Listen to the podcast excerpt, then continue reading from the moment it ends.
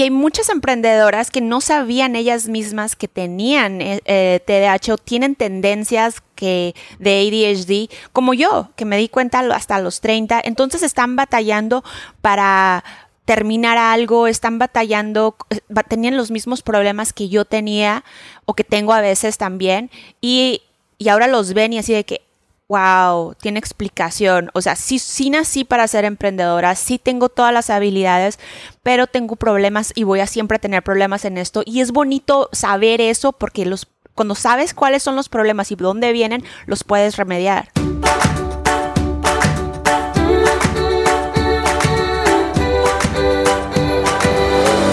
Este es el podcast de la mamita emprendedora. Mi nombre es Jessica Nieves. Escucha aquí conversaciones para aprender cómo otro ha logrado alcanzar sus sueños y aprende los mejores trucos para abrir tu negocio, lanzar tu blog, manejar las redes sociales y mucho más. Eso no es lo único, hablaremos también de nuestra vida de madres y cómo hacer de todos nuestros sueños poco a poco una realidad. Bienvenida al podcast de Mamita Emprendedora. Hoy te habla una Jessica un poquito ronca, estuve un poquito enferma estos días, Así que me vas a escuchar así en este podcast, por eso le pido disculpas de antemano.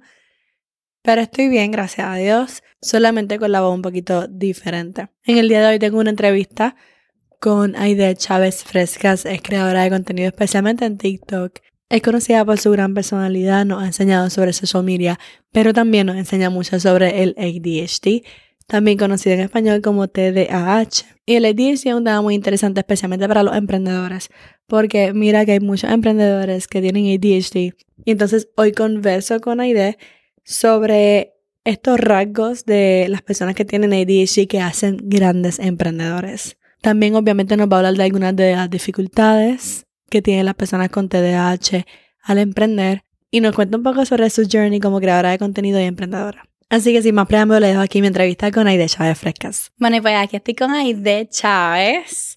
Aide, bienvenida al podcast Amita Emprendedora, ¿cómo estás? Hola, muchísimas gracias Jessica por invitarme. Estoy muy bien de estar aquí, de pasar un, tiempecito contigo y con tus este, audio, ¿cómo se les llamará? ¿Cómo, cómo les llamas a la gente que, que te escucha? ¿Audio oyentes? ¿O cómo se dice? ¿Quién sabe, verdad? No cómo bueno, pero sí, estoy aquí muy contenta. Yo conocí a Idea porque tomamos un curso juntas y estábamos en el grupo de Facebook juntas, estábamos en el grupo de WhatsApp y nos conocimos ahí. Yo estuve en su podcast y yo dije, ahora es un buen momento para invitar a Idea para mi podcast. Así que cuéntanos un poquito de ti. ¿Quién es Aide?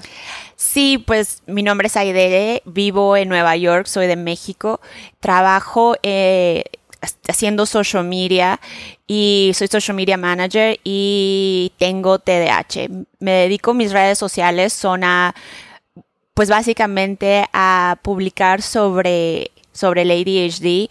Eh, yo descubrí que tenía ADHD ah, cuando tenía 30 años, o sea, ya era grande, no era de niña. entonces me, pasó toda mi vida este, sin saber y pensar que tenía otras cosas. Eh, se me diagnosticaba con diferentes cosas cada vez pero nunca ningún doctor, psicólogo, psiquiatra llegó con la conclusión de que tenía TDAH. Y esto es muy normal para las mujeres, las niñas, siempre, este, porque somos muy buenas para, ay, ¿cómo te digo? Como se dice masking en inglés, o sea, como para pretender que somos, no sé, que nos controlamos, que no estamos como los niños que son, no sé, corriendo y muy hiperactivos. Y somos buenas para pretender y, y pues esa, es la razón que no somos diagnosticadas de niñas muchas mujeres. Entonces sí, eh, y ahora me dedico a hacer eso, esas dos cosas. Wow, a los 30 años. Sí, sí, fue después de mucho tiempo de, de batallar, ¿eh? O sea. ¿Y cuáles son algunos de esos rasgos que tienen las personas con TDAH? O sea, ¿cuáles fueron algunos de tus rasgos? Sí, para mí fue eh, la hiperactividad eh, no podía dormir bien, nunca he podido dormir muy bien, duermo muy poco o hay días que sí puedo llegar a dormir hasta 12 horas y luego después 4, 5 horas, ¿sabes? O sea, como que el cuerpo sí se, se cansa, llega a cansarse y por eso duermo así, pero si no dormía bien, también este, tenía problemas con la cuestión de acordarme de cosas, o sea, se me olvidaban mis llaves para ir al trabajo, o sea, hacer algo cosa de que dices, si todos los días estás agarrando tus llaves para salir de tu casa, ¿cómo se te van a olvidar? Se me olvidaban, se me olvidaba ponerme desodorante, o sea, a veces me ponía en un lado y luego se me olvidaba la otra, el otro brazo, o sea, era como muy distraída, pero al mismo tiempo me enfocaba muy fuerte en ciertas cosas y se veía como obsesión. Entonces la gente la gente, digo, mis papás siempre pensaban que me obsesionaba mucho por una película o por un color o por una comida o por ciertas cosas, pero en realidad era parte del TDAH. Y, y, relacionado con lo de emprendimiento era también eso, que siempre estaba tratando de emprender algo, una idea y luego quería venderla. o sea, estaba pegado y sí empecé muchas, empezaba muchas cosas, siempre, siempre, siempre, siempre. O sea, si yo te digo los nombres de todas las compañías que se me han ocurrido y que he hecho, me da vergüenza. Y hay veces que empiezo Instagrams y luego hago una comunidad y luego tengo, no sé, 800 personas ahí siguiéndome y luego la dejo. O sea, horrible. También eso era, que hacía mucho empezar y no terminaba las cosas bien. Y, y sí, ahí fue cuando eh, decidí eh, pues sí, investigar más sobre esto. Yo sentía que era algo, algo malo conmigo, que tenía, era parte de mi carácter, que no sabía terminar las cosas y que no podía este, ser una buena emprendedora. Y me daba mucha como sí, depresión, básicamente. Entonces empecé a investigar más y ahí fue cuando me di cuenta que, que no, que tenía TDAH, eh, sí, el TDAH. Después busqué un doctor y, pues le dije y me mandó a, a, estudios y ya me diagnosticaron con ADHD. No tengo severo, pero tengo medio. Pero fíjate, algunos de esos rasgos son súper buenos, porque ahora yo pensando como emprendedor, ese atrevimiento se necesita. ¿Entiendes? Como que ese hiperenfoque se necesita. ¿Cuáles son algunos de esos rasgos que son que hacen buenos emprendedores? Es eso, es el hecho de que primero tienes montones de ideas, siempre estás este siempre hay un emprendimiento que, que te llega y entonces eso es bueno, primero. Lo segundo es que no tienes miedo, no hay ese esa no sé, ese miedo que existe, que no sé qué voy a hacer o si me voy a ganar dinero, no sé, no pensamos en nada, se te vas directo así de que sí lo hago, o sea, obvio, tengo la idea, me llegó, la voy a hacer, es buenísimo. Eh, también el hiperenfoque que te llega a pasar horas y, mucho tiempo en tu emprendimiento sin que le agarres coraje al emprendimiento. Simplemente lo haces porque es lo que lo único que puedes hacer, es lo único que tu mente te pide que hagas. Pero entonces, ¿cuáles son algunas de las dificultades? Porque tú misma dijiste que has cambiado de idea muchas veces. Sí. ¿Cuáles son algunas de esas dificultades? Si alguien quiere, si alguien quiere emprender, pero tiene ADHD, ¿cuáles son algunas de las dificultades? Es eso, es que tú solita te tienes que regular y decirte no, o sea, no puedes estar vendiendo calzones un día y al día siguiente llegar con la gente y decirle, ah, ya no, eh, ahora voy a hacer este, no sé, chocolates. Voy a vender, o sea, sí tienes que tomar esa decisión y tienes que dejar a las ideas ir. Y eso es bien, bien triste para una persona que tiene TDAH, porque haz de cuenta que empiezas con mucha, con mucha energía con un emprendimiento y luego se va esa energía porque te viene otra idea y luego quieres brincar. Y ahí es donde tú solita te tienes que decir, no, esta energía la voy a traer a mi emprendimiento otra vez y, quedarte con uno. Ahora ya, o sea, después de muchos años he entendido que tengo que hacer eso, pero incluso hay veces que me levanto y luego, ay, voy a empezar un nuevo Instagram y le voy a enseñar a la gente cómo hablar italiano. No sé hablar italiano, no sé, ¿por qué pienso que voy a pensar yo hablar? O sea, ¿de, de dónde? ¿De dónde? ¿Por qué? O sea,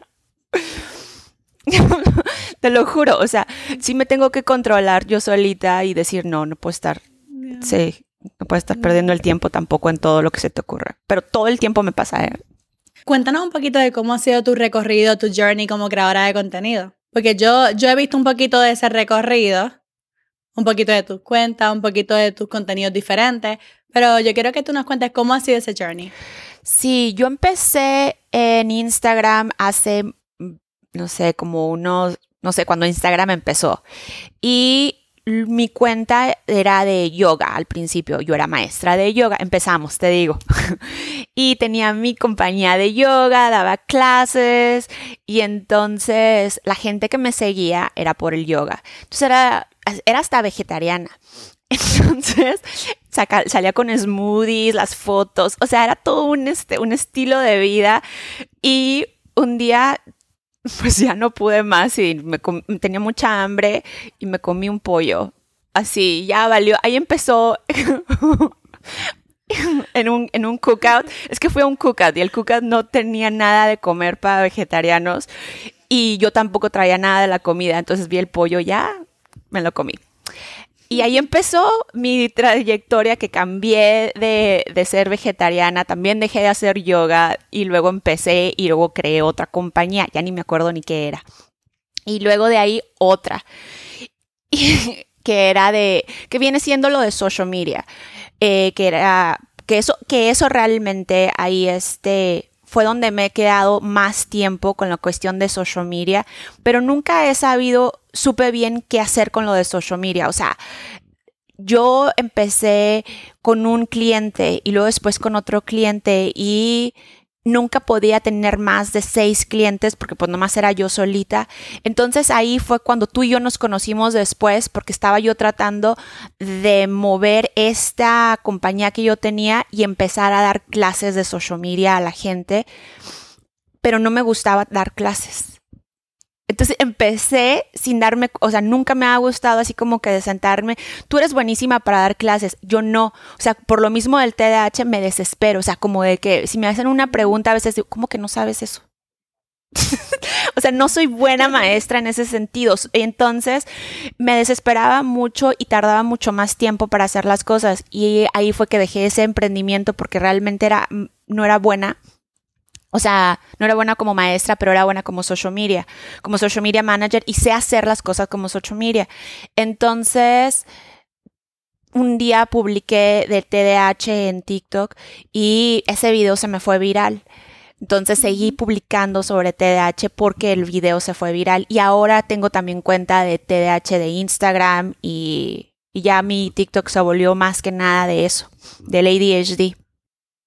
Ya. Y me parece a mí que te ha ido súper bien. Sí. Con ese contenido. Eh, ese contenido ha sido muy fácil para mí porque es parte de mi personalidad y es el primer emprendimiento que tengo que es fácil. Siempre se me ha complicado mucho, o sea, de que cómo haré esto, cómo presento esta información y luego tengo que ponerle mucho más ganas a las, los otros emprendimientos que he hecho, incluso lo de yoga.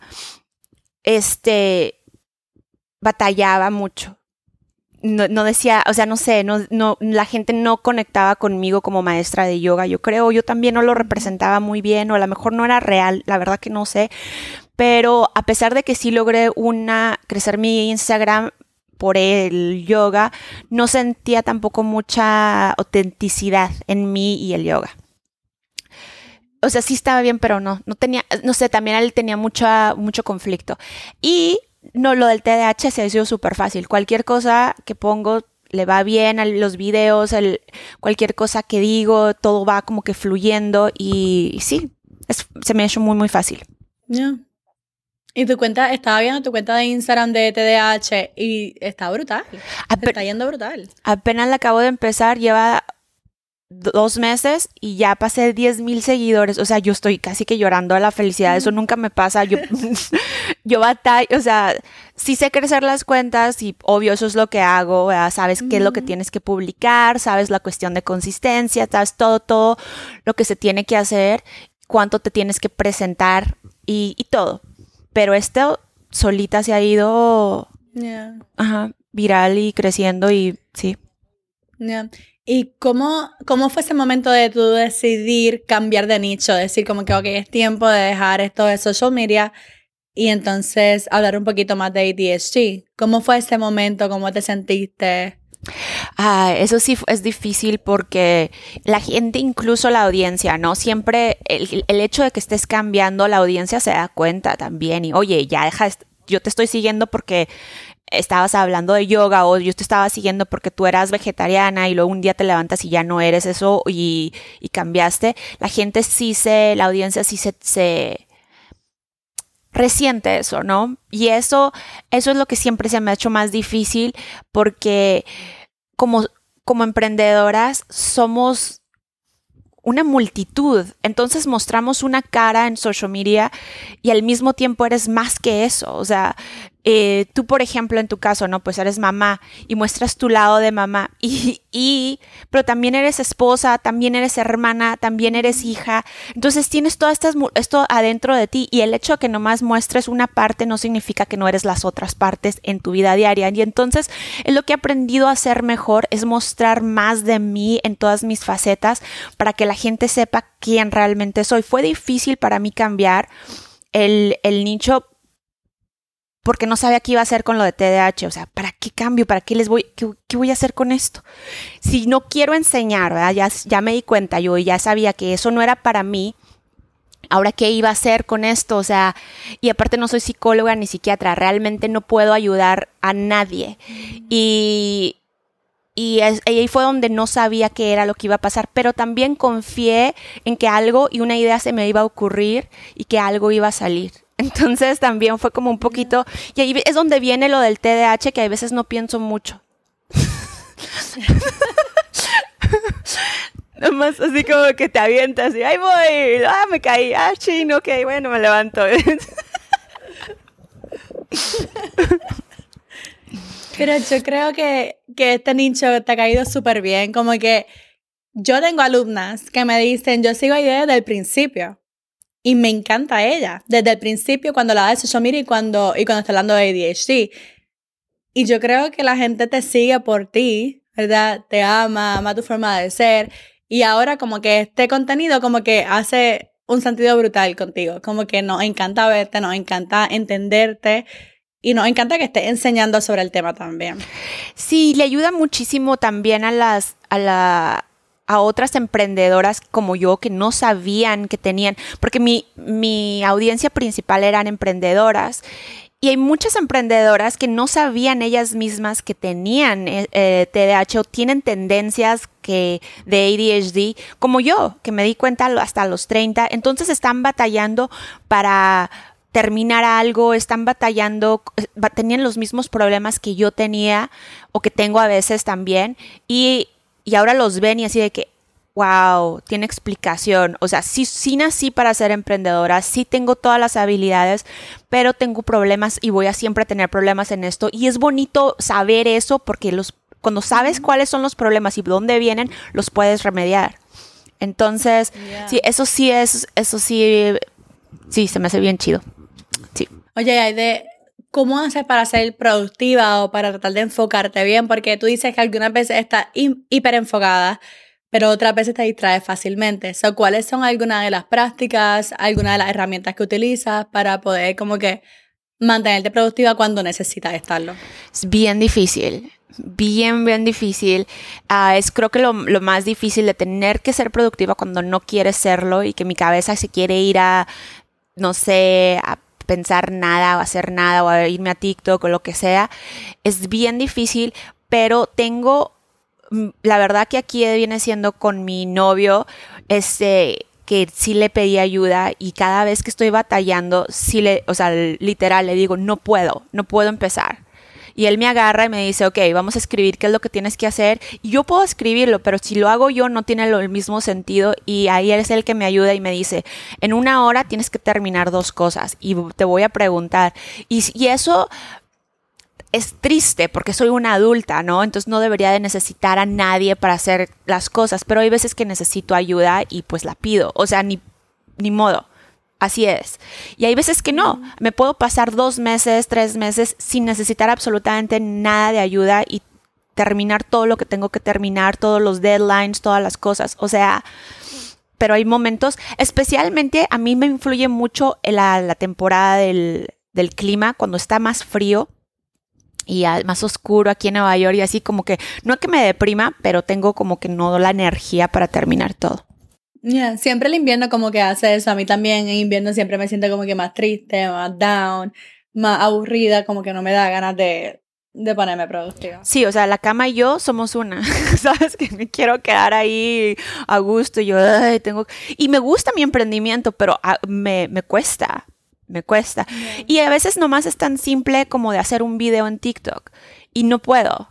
¿Sabes? O sea, que, que, no debe de ser así porque me gusta hacer también los videos, me encanta, me encanta TikTok. Y, y es y, es eso, es nomás decir, no, no le puedo hacer caso a mi mente porque me está diciendo que me siente y que me quede, tengo que pedir ayuda. Eso es lo que hago. Fíjate, no pensaba hablar de esto, pero podemos hablar un poquito de TikTok. Cuéntanos cuáles son algunos de tus consejos para dominar TikTok como creadora de contenido. Tú sabes que la consistencia en las redes sociales es lo que gana y es lo más difícil porque crear contenido cuando no tienes ganas cuando estás muy ocupada, cuando el clima no está de acuerdo, está bien y está todo oscura tu casa, cuando simplemente no hay ninguna idea para crear. Es bien difícil. Y es ahí donde tú te muestras y de todas maneras creas algo y lo publicas. Y aunque digas, yo sé que este video no está bueno, pero de todas maneras lo haces. Y eso es lo, lo que se tiene que hacer siempre con las redes sociales, no nomás en TikTok. O sea, no importa qué es lo que pase, tú te debes demostrar y debes de seguir publicando porque es lo que requiere más, eso es lo que requiere más que nada. A veces ni siquiera es la calidad. Y la gente se preocupa tanto con las fotos, por ejemplo, también en Instagram, de que, ay, que mis fotos están bien feas. Nadie le importa ya. O sea, la calidad es lo de menos, nomás publica. Si va, o sea, realmente muéstrate y obviamente provee información que, que ayude a otras personas. No nomás tiene que ser como que para ti, es para otros también. Y muchas veces tú publicas contenido que no solamente no tiene que ser como educativo, pero sino relatable. Que las personas, que como que tú haces mucho esto, como que le ha pasado que, o ustedes saben que, y simplemente la gente dice, ay, a mí me pasa, es como que contenido relatable. Y es que, es que eso es lo que debes demostrarte. Cuando una vez que ya te conoces a ti misma y dices, la verdad, el qué hacer cuando no tienes ganas de hacer TikToks. Porque ahorita no tengo ganas y aquí les voy a decir lo que yo hice ahorita. Y ya los pones las tres cosas que hiciste y a lo mejor a alguien le puede servir eso y a lo mejor no. A mí me ayuda a veces que sí pongo música antes y me pongo a bailar porque sí me ni siquiera tengo ganas, o sea, de que con la carota y hasta me veo mal yo, digo, no, uy, quita esa cara, ponte feliz, pues si te están haciendo un favor también las personas por verte, o sea, agradece, ¿sabes? Entonces, sí, sí, todo puede ser contenido, esa es la cosa. Hasta el problema de no publicar, todo puede ser contenido y sí, echarle ganas. Ok, hay muchas emprendedoras ahí de que tienen ADHD y se encuentran con este mundo digital lleno de posibilidades. Quieren hacerlo todo. Y dicen, ¿cómo me enfoco? ¿Cómo decido cómo empezar? ¿Cómo, cómo me decido qué hacer? ¿Cómo empiezo? ¿En qué me enfoco? ¿Cuáles son tus mejores consejos para las mujeres que desean emprender y tienen ADHD? Bueno, la confusión siempre es normal para las que tenemos ADHD y las que no tenemos. Al principio es un es un laberinto porque no sabes qué es lo que tienes que hacer primero. Empiezo un Instagram, empiezo con TikTok, este, empiezo vendiendo algo, le pregunto a mi familia, a mi, mi esposo, novio, ¿qué hago? O sea, siempre es así, pero se debe de empezar simple. ¿Qué es lo como... y auténtico, qué es lo que realmente tú eres como persona. Como yo, por ejemplo, imagínate que me ponga a hacer, a vender algo que tenga relacionado con recetas o con comida. Se van a reír. O sea, lo que yo sé hacer es cereal y te pongo la leche y ya, o sea, yo nunca podría en la vida, sería capaz. Entonces sí tiene que ser este, relacionado con quien tú eres y buscar a tu alrededor. Si tú eres de las clases de persona que, que no sé, que usas aretes muy bonitos y joyería, haz, y toda la gente siempre te está preguntando sobre eso, vende eso. O cómo hacerlo, o lo que sea que, que eres tú y, hacer eso, o sea, y vender eso. El otro día una muchacha, estas, estas uñas que traigo, por ejemplo, son este, de esas que se pegan. Y ella, o sea, ¿y cómo me las vendió? Literal, las vi yo, ay, qué bonitas tus uñas. Ah, yo vendo uñas. Y ahí estoy comprándole. Y ahí me, ahora con uñas. O sea, yo me las hago solas, ya soy manicurista. Entonces, o sea, las verdaderas emprendedoras es las que les sale natural de ellas mismas. Entonces no le busquen mucho. Esa es mi, mi, única recomendación. No le busques mucho. Haz algo que sea natural de ti, con tu personalidad, con tu vida, con tu lifestyle. Y ya. Me encanta ese consejo porque es mucho. O sea, crear contenido, emprender una compañía, tiene que ser algo que te encante y que se te haga fácil hacer. Así que que seas tú, que se te haga fácil es lo más importante, porque lo va a hacer mucho. ¿Cómo que?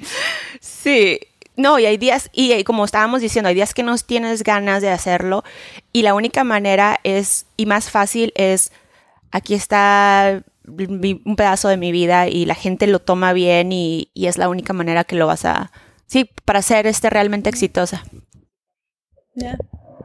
Ok, de, cuéntanos un dato curioso sobre ti. Ah, este, ¿qué les contaré que no les he contado? Eh, ya ahorita siento que les conté un poquito de todo porque es bien curiosa que soy, rara. Este, y les iba a decir eh, de, en esta pregunta, porque este, ya la había pensado, dije, ah, le voy a decir que soy maestra de yoga. Pero pues ya lo dije al principio. Ay. Ah, pues eso también, que tiene relacionado con lo de la maestra de yoga. Yo viví en la India eh, por nueve meses para, para aprender a ser maestra de yoga. Entonces, sí, no, y eso es normal también para las personas que tenemos TDAH. O sea, un día se me ocurrió, ni siquiera había nunca en la vida comido comida india, nunca había hecho yoga y en un mes ya estaba viviendo yo en la India comiendo comida hindú, hindú. Se dice hindú, sí. Y este, ya, o sea, me fui. Pero sí. Es que you go all in. Y sí, o sea, y no, no, no pienso como que en las consecuencias mucho. Entonces, esto es bueno y hay veces unos errores en la vida que yo digo, híjola, me pasé ahí, me pasé. Actually, cuéntanos un poco cómo te fue en India. Ah, bueno, cuando estaba en la India, literal, tienes que agarrar una visa, eso es un proceso y todo, pero no, yo no sé cómo le hice, pero en un mes yo ya estaba viviendo en la India y vivía en la, en el, Himalayas, o sea, si bien en el norte de la India. Me tomó dos días para llegar allá y llegando ni siquiera sabía lo de la comida, no sabía absolutamente nada de, de nada. Comía arroz y con mantequilla. Todo, o sea, ya después empecé a comer y todo, obvio, porque pues e, era poquito a poquito. Nunca me enfermé, nunca me pasó nada de eso, porque yo sé que dicen mucho de eso. A mí nunca me pasó nada y me encantó. Y mi TDAH, todo, o sea, ahí fue cuando como había tanta tranquilidad por primera vez en mi vida y no era ningún hassle, no había nada que hacer, mi, mi TDAH era, no sé, se disolvió. Yo creo que si yo viviera, sí, no, no tenía, o sea, porque no tenía nada que hacer. Lo único que tenía que hacer era meditar, ir a hacer yoga. Entonces, si yo viviera allá, yo, yo nunca tendría que no sé, lo del TDAH nunca sería ningún, este, ningún problema ni nada, porque no, hay no, no tenía ni metas, no tenía nada, era así como que todo chill, todo el tiempo. era bueno, me, me, gustó, yo me quería regresar después de estar allá, pero ya regresé y no. Pero te cuento, una de las cosas que me pasó cuando estaba allá, nos dieron una tarea entrando a la escuela de yoga y luego, em, pues empecé, o sea, yo la tarea era para hasta el final que se acabara el curso. El curso duraba tres meses. Yo la terminé la tarea en un mes. O sea, era que un chorro de research y todo. Y la terminé y todo y luego la entregué. Y el profesor, que era hindú, me decía, ¿por qué la entregaste antes? ¿Qué está aquí? Y yo, no sé, o sea, de que siempre estaba acostumbrada a vivir tan no sé, como que apresurada y así con las cosas como soy. Y ahí fue cuando ya empecé a aprender a ser un poquito más tranquila. O sea, era peor de lo que soy ahora, imagínate. Eso está súper chévere, qué cool. Sí. cool. Ok, Aide, gracias por estar en el podcast. Cuéntanos cómo y dónde nos conectamos contigo. Eh, yo estoy en Instagram, mi nombre pues Aide Chávez Frescas y mi emprendimiento de ADHD se llama Totally ADHD TDH también. Ahí me pueden encontrar. También estoy en TikTok y pues cualquier cosa, cualquier pregunta, mándenmela por allá y aquí estamos para lo que se les ofrezca. Ya, síganla por allá que les va a fascinar, especialmente en TikTok, pero la cuenta nueva de Instagram está brutal también. Sí, sí. Gracias, gracias Jessica. Y esa fue mi conversación con Aide Chávez Frescas. Recuerda ir a la descripción del episodio para seguirla en todos los enlaces. Y ahora sí, está Jessica despidiéndose por ahora. Hasta la próxima y bye bye.